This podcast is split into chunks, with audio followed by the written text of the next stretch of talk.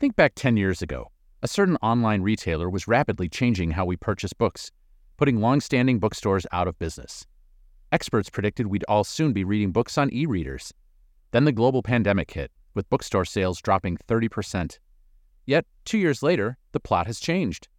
The American Booksellers Association saw significant growth in its member stores at the end of 2022, and trends are positive through 2023, with more than 200 new stores set to open within the next year.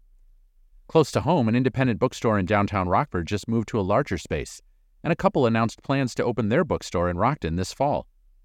We get so much from these bookstores increased human connection, the touch, feel, and smell in the stacks, the communal experience wandering around with muted excitement, wondering, what treasure for my brain will I find today? Indeed, my visits to independent bookstores in Chicago, Madison, Milwaukee, and Rockford the last 10 years has yielded a trove of books I didn't even know existed on topics I didn't even know I was interested in. And the bargains? Don't even get me started. Now, I'm polyamorous with books and have several going at once, almost always nonfiction.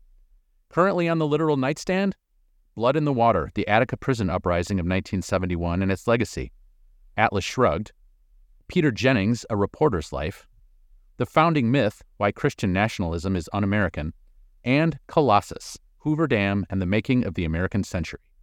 Oh, and all of these, with one exception, were purchased at independent bookstores.